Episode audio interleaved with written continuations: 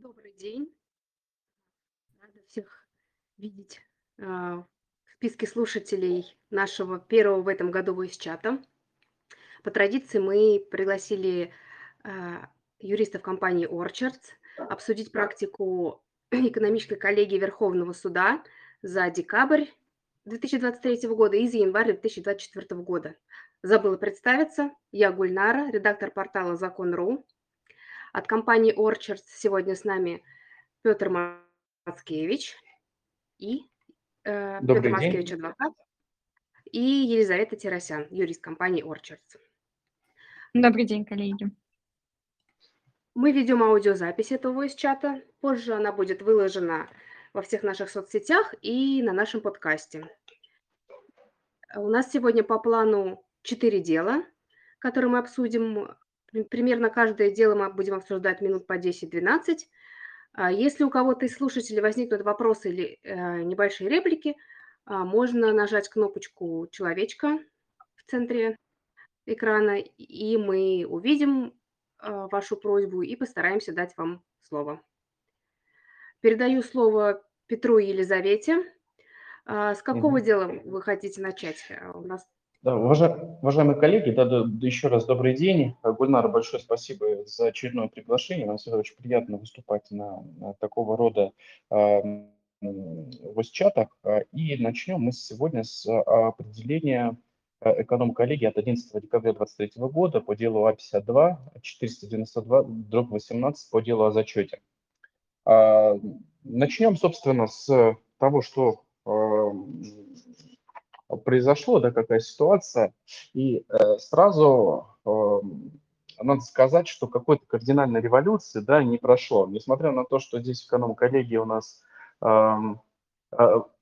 сказала, что в определенных случаях зачет банкротства проводить можно, да, это очень ограниченное число ситуаций, да.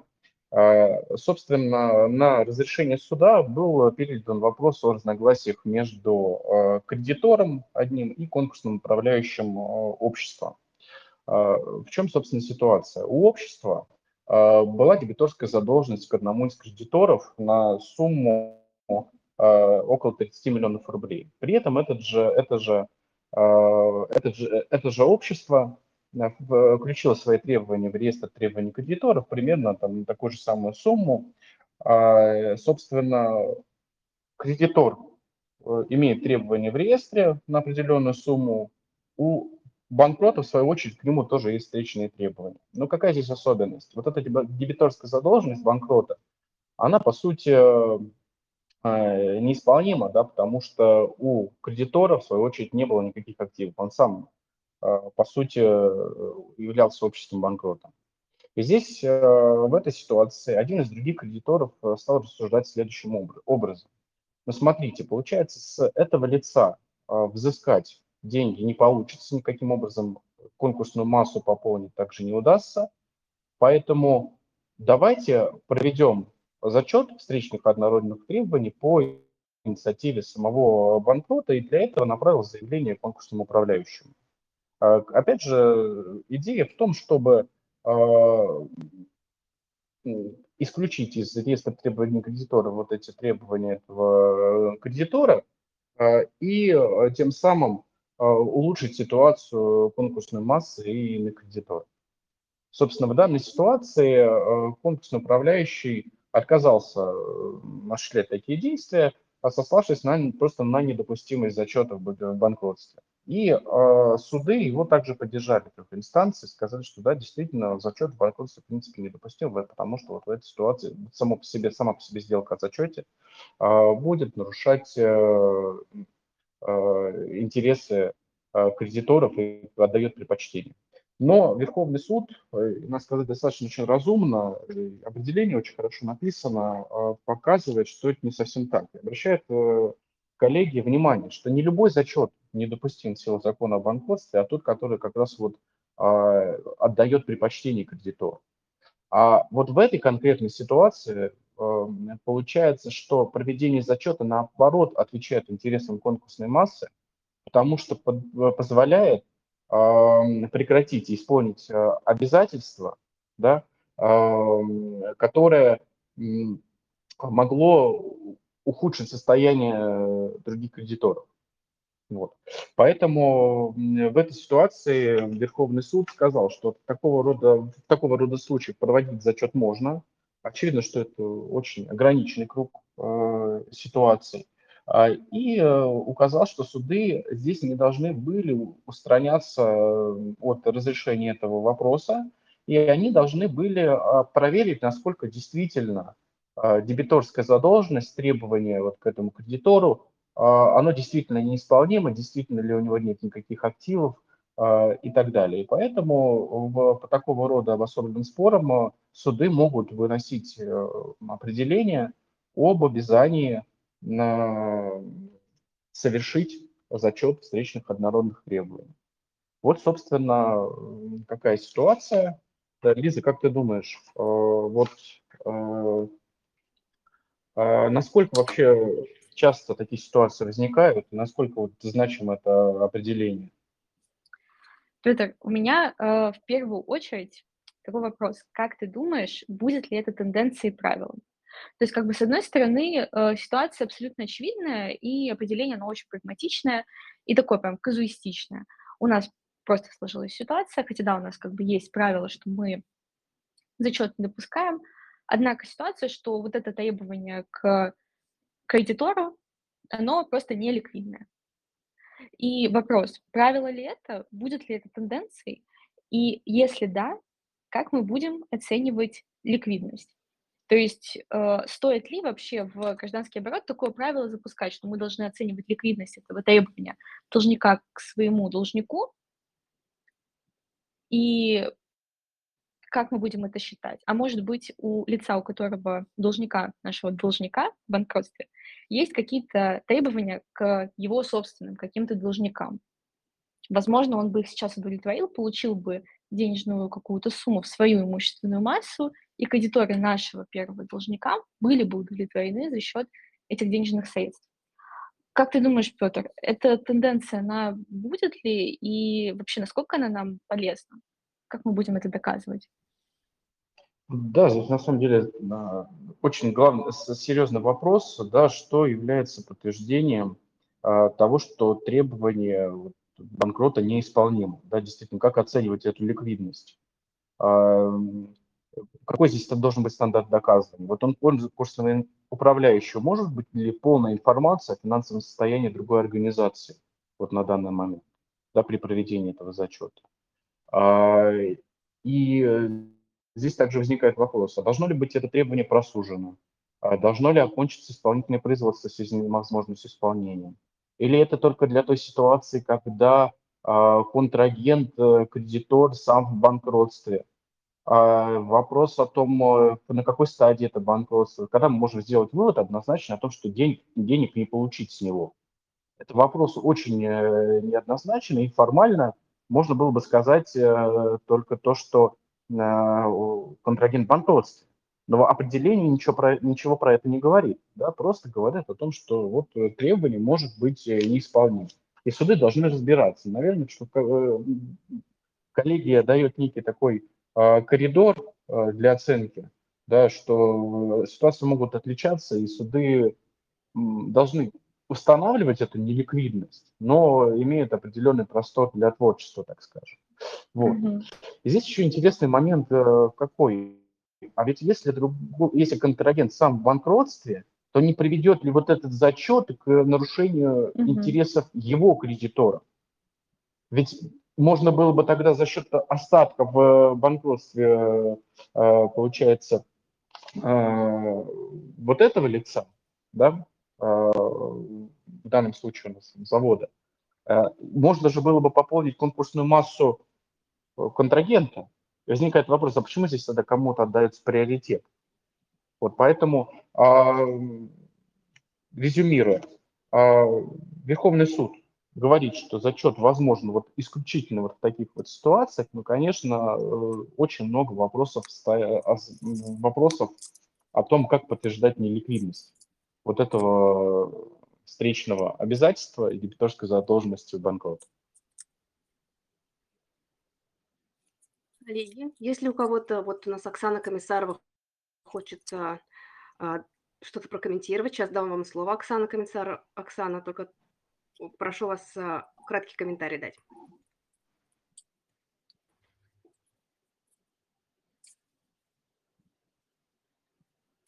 Оксана, видимо, передумала что-то говорить. Тогда переходим к следующему делу. Петр, Елизавета, даю вам слово. Да, коллеги, переходим теперь к нашумевшей истории по делу Монастроя. И здесь, на самом деле, мы сталкиваемся с ситуацией, когда эконом-коллегия по одному и тому же делу, по сути, сформировала две разные позиции с разницей в год. Напомню обстоятельства, потому что многие про это дело знают. У нас есть банк, который выдал кредит обществу «Монастрой». Между ними был заключен договор кредитной линии.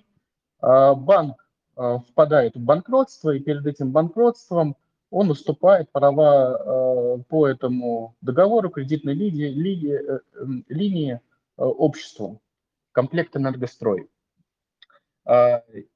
Естественно, всем понятно, что банк подает в банкротство, и конкурсный управляющий идет оспаривать сделку цессии по банкротным основаниям. И здесь возникает вопрос у должника, кому исполнять обязательства. Что он делает? Он исполняет обязательства, вот пока сделка оспаривается в судах первой апелляционной инстанции, он исполняет банку, первоначальному кредитору. А после того, как две инстанции высказались о том, что сделка цессии действительно ничего не нарушает, после этого, после вступления в законную силу постановления апелляционного суда и определения по делу, должник заключает с цессионарием, с компанией «Комплект Энергострой» соглашение об отступном, прекращают они обязательства по договору кредитной линии в счет передачи векселей. Затем должник для того, чтобы добиться правовой определенности, предъявляет иск в суд о признании обязательств прекращенными, возникших из договора кредитной линии, потому что чем была осложнена эта ситуация? После того, как состоялось постановление апелляции, в кассации суд округа пересмотрел эти судебные акты, их отменил, направил дело на новое рассмотрение, и в итоге суды признали сделку цессии недействительной. И ситуация вот этим вот осложнилась, потому что было непонятно. Вот это соглашение об отступном, передаче отступного, оно в итоге привело к прекращению обязательств или не привело? Мы здесь помним, что у нас есть разъяснение Верховного Суда на этот счет по поводу как раз цессии и исполнения обязательств надлежащему лицу. И основной критерий, да, здесь добросовестность должника. Вот если он не знал о наличии оснований недействительности цессии, то все его исполнение цессионарию оно признается надлежащим. И с него никакую задолженность искать нельзя, да, вот ту, которую он исполнил, в счет которой он исполнил обязательства перед цессионарием. Но если он знал о таких основаниях, да, или должен был знать, очевидно, какое-то злоупотребление с его стороны тоже находится в сговоре, в аффилированности с какой-либо из сторон, то в этой ситуации его можно признать недобросовестным, и тогда уже он несет вот этот риск того, что он исполнял обязательства цессионария. Вот. То есть такие разъяснения, они достаточно давно действуют, пленум про это высказывался. Здесь возникает вопрос. А вот на дату подписания соглашения об отступном имелось вступивший в законную силу судебный акт, который признал, что сделка цессии действительна. И уже после этого суд этот акт отменил, потом ситуация была пересмотрена, возникает вопрос, добросовестное у нас лицо или недобросовестное. Так вот, в декабре 2022 года эконом-коллегия отменила судебные акты, которые признали прекращенными обязательства вот в этой ситуации.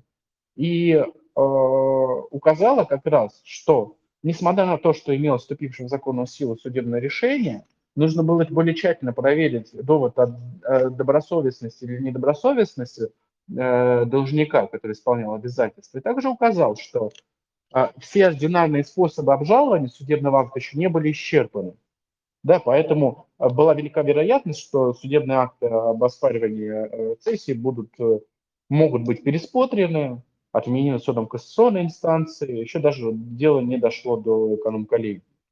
И поэтому направил дело на новое рассмотрение. Но суды при новом рассмотрении приняли вот эти указания и мотивы экономколлегии как руководство действию и автоматически признали должника недобросовестным. Но вот как раз то определение, которое мы обсуждаем сейчас, от 31 января 2024 года, здесь экономколлегия уже высказалась по-иному. Она сказала, что раз был вступивший в законную силу судебный акт, обладающий свойством обязательности, то у нас должник должен признаваться добросовестным автоматически. И здесь не нужно ничего дополнительно выяснять, потому что он, заключает соглашение, полагался на законную силу судебного акта и должен признаваться добросовестным, потому что не было нового выбора, как считать или оценивать цессию по-иному. Вот, поэтому такое определение, да, и я скажу, что вот с этим подходом я полностью согласен, потому что раз у нас есть вступивший в законную силу судебный акт, то он обязательно для всех. Для сторон, которые обязаны с ним руководствоваться, для иных лиц и так далее. И поэтому, если лицо совершает что-либо в исполнении или руководство вступившим в законную силу судебным решением, то к нему никаких претензий предъявить, я считаю, что нельзя. Поэтому с данным подходом экономколлегии я полностью согласен. И при ином подходе, да, возникает вопрос, а зачем тогда вообще такое свойство, как законная сила у решения, зачем вот эти правила об обязательности, и вопрос о том, до какого момента нужно ждать, пока решение не будет пересмотрено. До кассации, до экономколлегии, до пересмотра по новым открывшимся обстоятельствам, просто иной подход полностью стирает тогда правила законной силы судебных актов. Собственно, коллеги, вот такой подход. Елизавета, что ты думаешь, твое мнение по этому делу? В моем понимании новый судебный акт Верховного Суда, он, конечно же, наиболее полно вообще разрешает сложившуюся ситуацию. То есть у нас ситуация, что должник оказался просто в ситуации какой-то правовой неопределенности, непонятно, кому исполнять, новому кредитору или старому. И если мы посмотрим просто на теорию частного права, конечно, ситуация абстрактной цессии, и да, если обязательная сделка между кредиторами, действительно должник не должен претерпевать какие-то негативные последствия из-за такой недействительности в праве исполнять новому кредитору. Однако вопрос больше в том, что этот кейс больше про процесс, то есть это вопрос в процессуальном праве, процессуальной плоскости, или же это больше вопрос про материальное право, потому что, вот послушав изначально, я действительно думала, что этот кейс больше про материальное право, про то, какая у нас модель цессии и так далее и тому подобное, но, послушав более внимательно доклад Петра, я поняла, что вопрос в том, как действует на отношения сторон вступившие в силу законный судебный акт. То есть если у нас есть вступивший в силу законный судебный акт, исполняем ли мы обязательства? И ответ на вопрос, согласно этому определению, очевидно, да. И ситуация эта достаточно распространенная. Это могут быть обязательства не только вытекающие из договора цессии, это может быть также ситуация договора аренды, договора подряда, оказания услуг и так далее и тому подобное. То есть это просто глобальный вопрос, как стороны должны себя вести, когда происходит обжалование судебного акта, которым определяется дальнейшее поведение стороны. Петр, как ты думаешь, это теперь будет, действительно, мой любимый вопрос, это будет теперь новым правилом, что сторона должна руководствоваться именно вступившим в силу законом, законную силу судебным актом, или же у нас все-таки нет такой тенденции? Нет, я, конечно, считаю то, что это не просто тенденция, это подтверждение правила, которые существуют, да, и вот на самом деле первое определение эконом-коллегии, оно поразило такую неразбериху в судебной практике. Вот даже в буквально 2 минуты, да, в нашей собственной судебной практике есть дело, где цессионарий взыскивает долг с должника, да, он считает, что долг есть.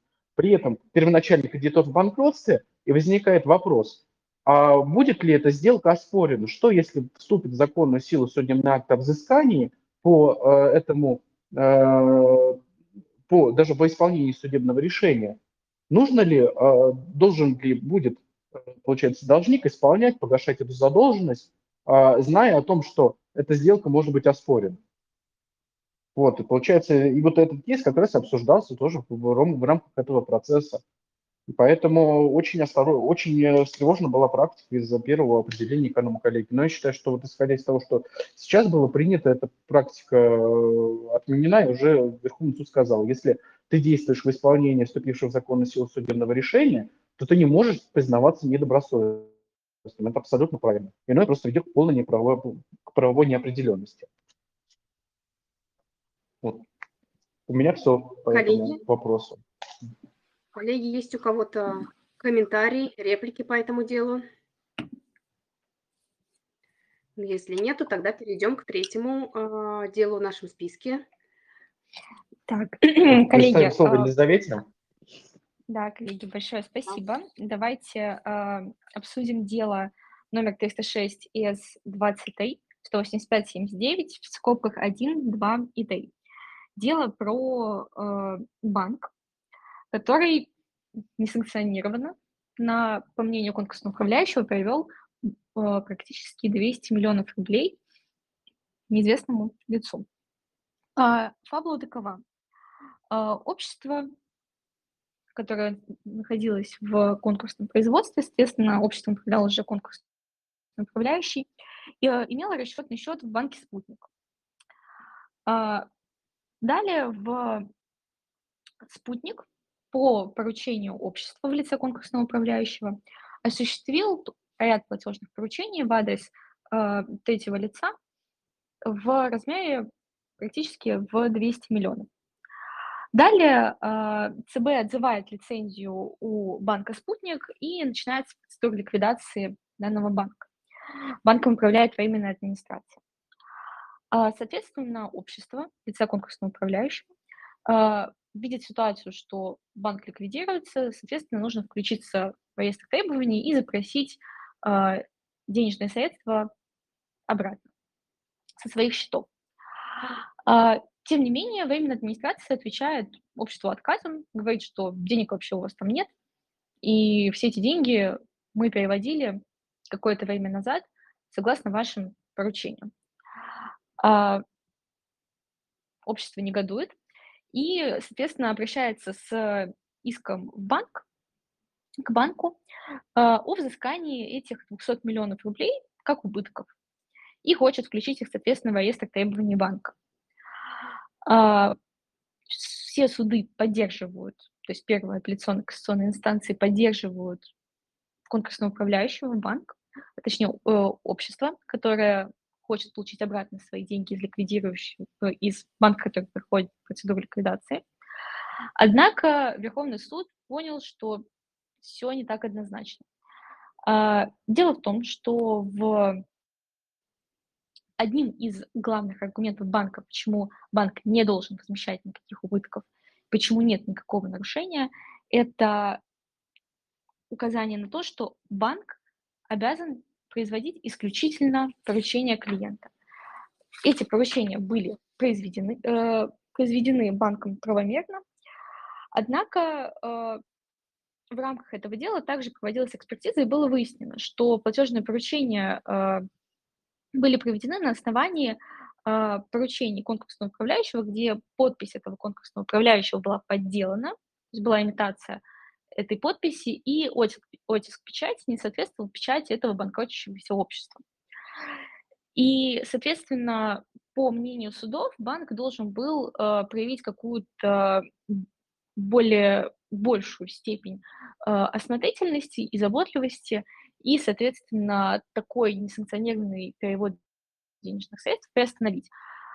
Суды также обращали внимание на то, что эти переводы шли один за другим. И как бы сумма 200 миллионов – это не 100 тысяч рублей, это не та сумма, которая не может вызвать подозрений у банка как держателя денежных средств. Однако, как я сказала ранее, Верховный суд не согласился и указал, что банк, ответственность банка не может возникнуть в связи с подделкой каких-то поручений в адрес этого банка. То есть банк не обязан проверять достоверность подписи, достоверность нанесенной печати и так далее и тому подобное.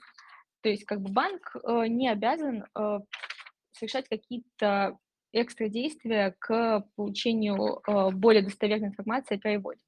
Конечно, ситуация спорная. Как бы, с одной стороны, мы действительно понимаем, что банк не обязан проверять каждое поручение от своего клиента на предмет его правомерности, санкционированности действительно со стороны клиента и так далее. Однако действительно возникает вопрос, почему такая большая сумма, то есть практически 200 миллионов рублей, смогла уйти из-под контроля банка в адрес какого-то третьего лица, и банк не усомнился в подлинности переводов. Конечно, ситуация действительно спорная. И вопрос, опять же, приводится к добросовестности банка. Был ли банк добросовестным? Осуществил ли он все свои обязанности, которые вытекают из его программы обязательств по договору? Не очень понятно. В моем понимании, конечно, добросовестность банка не может предполагаться в этом кейсе, потому что 200 миллионов – сумма достаточная, чтобы вызвать подозрение. Однако, коллеги, может быть, какие-то есть дополнения? Может быть, Петр прокомментирует? Да, Елизавета, я вот тоже хотела внимание на два момента обратить. Здесь эконом-коллеги тоже по двум моментам высказываются. Первое, оно вообще говорит о том, насколько должна быть подробная проверка платежных поручений. Вот и здесь, на самом деле, очень подробно идет подробная оценка правил о переводах. И вот эконом-коллеги ссылаются на 383 постановление, которое тогда действовало, и приводит ссылку на следующее, что банк несет ответственность за последствия исполнения поручений, выданных неуполномоченными лицами, даже в тех случаях, когда с использованием предусмотренных правилами договором процедур банк не мог установить факт выдачи распоряжения неуполномоченным лицом. Это общее правило, которое закреплено в положении, Банка России. Но это правило диспозитивное. В договоре стороны, банк и, соответственно, его клиент могут установить иное. И вот в договоре между банком «Спутник» и лицом, который подал соответствующее заявление, как раз содержалось условие об обратном. Что вот если обычный сотрудник при проверке подписи не может выявить каких-либо недостатков, да, то даже если эта подпись была подделана, то в этом случае банк не несет ответственности. В договоре, в соответствии с законом, они это закрепили. И поэтому Верховный суд сказал, что вот в этой части нарушений никаких нету, потому что в деле проводилась экспертиза, и эксперт при допросе показал, что сотрудник при оценке визуальной, без использования микроскопа и специальных познаний, не мог удостовериться, что подпись не соответствует той, которая указана в банковской карточке. И поэтому в этой части вменить банку ничего нельзя. Но он отмечает здесь вот как раз про то, что, Елизавета, ты начала говорить во второй части, да, пространство операции. Большая сумма. Еще Верховный суд указывает следующее, что банк ссылался вообще на противоправные действия сотрудника банка, который мог находиться в сговоре с конкурсным управляющим клиента, поскольку за сутки до этого конкурсный управляющий отзывает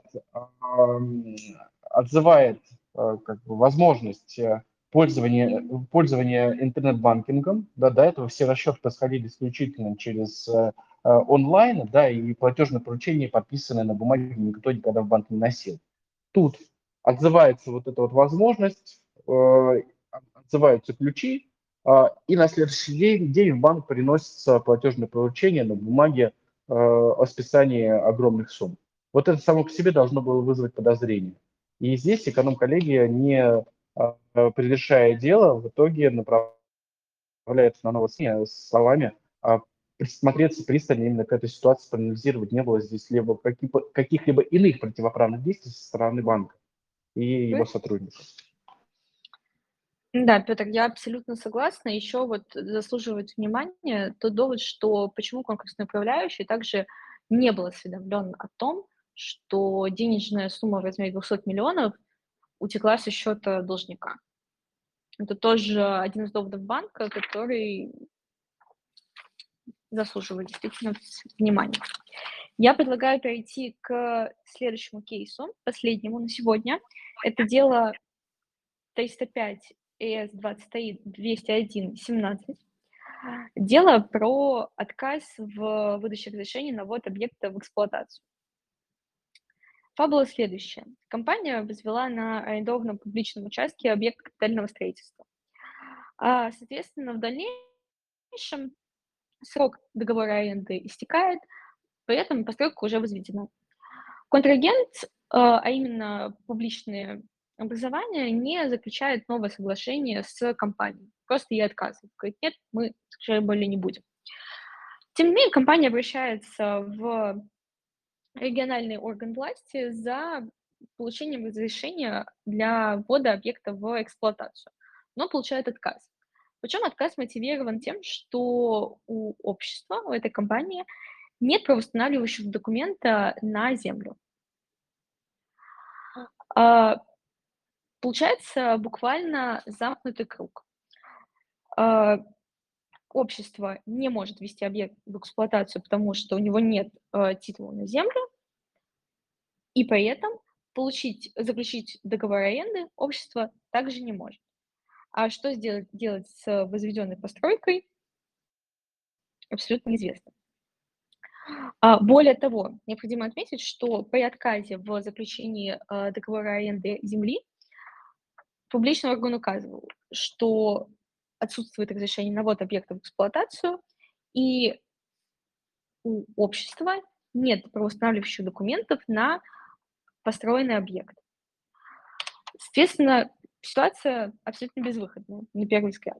Однако Верховный суд с этим подходом не согласился и как бы устранил законодательный пробел, этот замкнутый круг, который позволял региональным органам публичной власти контролировать фактически по своему усмотрению судьбу возведенных построек. Верховный суд отменил акты нижестоящих инстанций, которыми было отказано обществу в получении разрешения на ввод объекта в эксплуатацию, и указал, что арендатор, во-первых, законно возвел объект в период, когда действовало разрешение на строительство, когда действовал договор аренды. Тот факт, что договор аренды истек на момент обращения за разрешением ввести объект в эксплуатацию, вообще, в принципе, юридически безразличен, поскольку на момент возведения все правоустанавливающие документы были, разрешение было, никаких нарушений градостроительных норм и правил не было допущено обществом. Далее, тот факт, что орган строительного надзора подтвердил окончание работ по истечении аренды, также юридически безразлично. Более того, поведение самого публичного субъекта, оно непоследовательно и неразумно, поскольку своими действиями орган публичной власти чинит препятствия для предпринимателя в получении разрешения на вот эксплуатацию объекта, возведенным им же. В моем понимании это дело действительно повлияет на судебную практику. Я до этого ранее смотрела практику по подобным делам, но прям похожих дел я, должна обратить внимание, что не нашла. Чаще всего отказывают в вводе в эксплуатацию построенных возведенных объектов действительно правомерно. То есть оказывается, что при осуществлении строительства не были соблюдены градостроительные нормы и правила, не были соблюдены разрешенные требования к разрешенному использованию земельного участка, на котором постройка была возведена. То есть отказы органов публичной власти были действительно мотивированы. И ситуация немотивированного отказа или мотивированного непоследовательно, неразумно и без законных оснований – это, конечно, ситуация исключения. И считаю, что это очень здорово, что Верховный суд на эту ситуацию обратил свое внимание, разрешил ее, однако сколько еще таких дел может возникнуть, и нужно ли каждый раз внимание Верховного суда для разрешения этой коллизии? Все-таки законодательный пробел присутствует и должен быть, по моему мнению, восстановлен. Петр, что думаешь по этому кейсу? Я на самом деле полностью поддерживаю Верховный суд вот в этом деле. Ситуация действительно редкая, потому что обычно, если лицо не успевает что-то построить, да, оно не успевает и получить ЗОС, да, то есть заключение соответствия объекта там, установленным требованиям и так далее. И, соответственно, там вопрос о выдаче разрешения строительства уже не стоит, потому что строительство еще не завершено. Здесь получается ситуация парадоксальная. Они успели получить ЗОС, когда были права на земельный участок, обратились с заявлением о выдаче разрешения на строительство, а к этому моменту срок договора аренды истек. Вот ситуация действительно редкая, несколько парадоксальная. Здесь суд так прямо буквально истолковал закон, да, он говорит, что вот в части 3 статьи 55 вот среди документов указано наличие правоустанавливающих документов на земельный участок, но не указано, на какую дату, да, они должны эти документы действовать или должно ли быть право на участок на момент выдачи разрешения на ввод. А ситуация может быть разная. А если, например, на дату подачи документов срок действия договора еще не истек, а в период рассмотрения истек. Ситуация еще более усложняется. Поэтому логика Верховного суда следующая. Значение этого не имеет, потому что ровно те же самые документы прикладывались к заявлению о выдаче разрешения на строительство. Значит, те же документы должны быть приложены к заявлению о выдаче разрешения на ввод. Вот, поэтому я считаю, что в данном подходе хорошая позиция в пользу участников оборота, в пользу застройщиков. Петр, спасибо за комментарий. Я также в завершении нашей беседы хотела бы пригласить всех слушателей в наш телеграм-канал, чтобы посмотреть на нашу подборку в Case.Look. В Case.Look мы публикуем подборку всех актуальных кейсов, которые мы обсуждаем в рамках данных стримов, которые проходят ежемесячно. Соответственно, все кейсы, которые мы сегодня обсудили, и кейсы предыдущих 6 месяцев, вы сможете найти в нашей подборке Case.Look, ссылка на которую размещена в нашем телеграм-канале Orchard's Law. Соответственно, коллеги, приглашаю вас познакомиться с Case.Look и с нашей подборкой. Передаю слово Гульнаре. Итак, коллеги, мы обсудили все дела, которые у нас были по плану. Напомню, что с нами были Петр Мацкевич и Елизавета Тиросян из компании Orchards. Аудиозаписью этого из чата мы поделимся в наших соцсетях. Спасибо всем слушателям, которые были с нами. Будем ждать вас на наших следующих стримах. Хорошего дня всем.